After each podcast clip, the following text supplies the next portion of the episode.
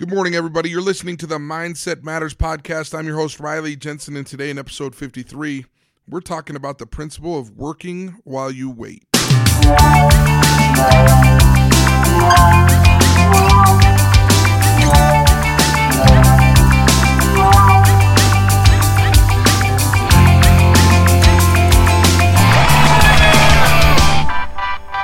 Good morning and welcome back.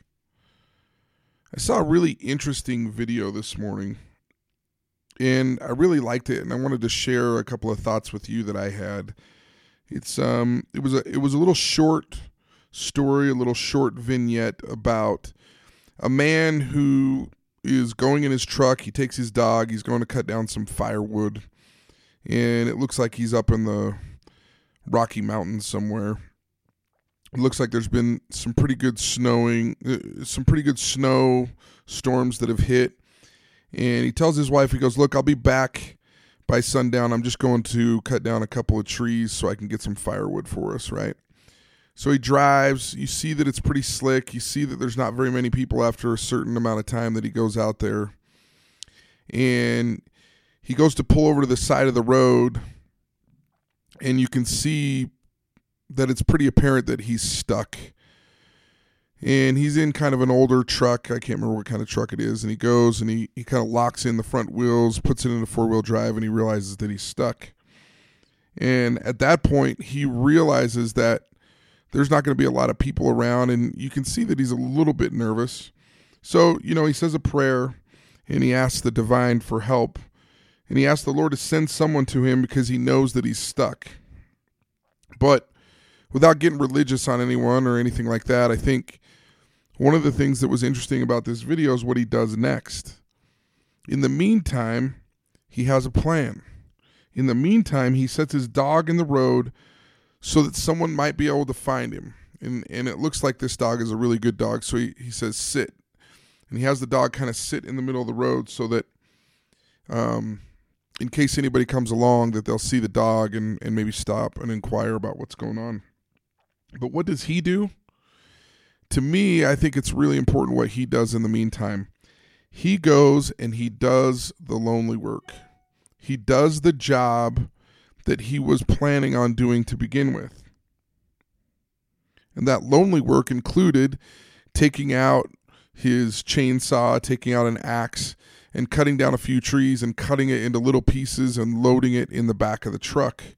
And you can see that the sun's starting to go down, and he's cut down a few different trees. He's cut all the wood. He's loaded it into his car, and he comes back to the car, and he realizes that he's still stuck and that no one showed up, and the dog is still waiting for him.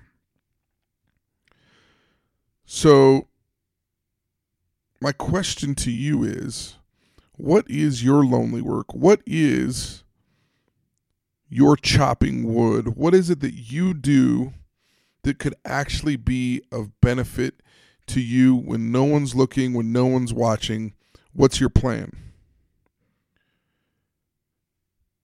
And I thought it was interesting because the story continues, and he kind of prays again, and he realizes that nobody's coming. And then he kind of looks at the key, and he's like, "Oh, maybe I'll just try it one more time." And he tries it. And clearly, because of the load that's been loaded in the back of his truck, he has more friction, and he's able to get himself out of a tight spot. So what is it that you feel overloaded with today? Is it your kids? Is it watching after kids? Are you constantly running after kids, taking them to different appointments, taking them to sports, to tennis, to dance, to basketball, to football, whatever it is that you're doing? Or is it an extra job? Do you have an extra job that you feel like it's just weighing you down? Is it a relationship that you have that's loading you down? Is there someone that's kind of an Eeyore that just has a problem with staying positive or complains a lot? And it's kind of a downer for you, and you're not sure what to do.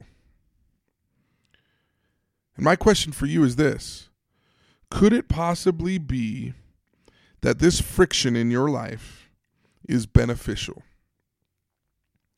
Could it be that these kids that you're running around are setting you up for success later in life? Could it be that this extra job that you have is setting you up for success? Could it be that the relationship that you're having trouble with now is going to blossom into a beautiful relationship, into a relationship that's caring and loving and can help you to be as successful as you want to be? My challenge to you today is to find what your lonely work is and embrace it. If you're a basketball player, your lonely work is shooting shots in the gym all by yourself. If you're a football player, it might be the weight room. It might be that you're a quarterback and you need to find receivers and go throw the ball. If you're a business person, it might be that you need to put together a PowerPoint presentation that's meaningful and that flows. And you may need to refine it and do it over and over and over and over again before you actually present to that client. It might be that you're a tennis player and you need to work on hitting cross-court aggressive shots even when you don't think you should. Maybe you need to be just a little bit more aggressive. And when you're doing that lonely work, when you're hitting on the ball machine, you're working on that aggressive forehand that you need to hit. I don't know what it is, but each and every one of us has a lonely work that can be really, really beneficial for us. And in fact, it's probably the most important thing that you can do is to embrace the lonely work. It might just be that the lonely work is exactly the thing that gets you to where you want to be. That's all I have for today. Remember, you can reach me via email at riley@headstrongconsulting.com or via Twitter at Riley Jensen. I love hearing from you. Let's talk tomorrow.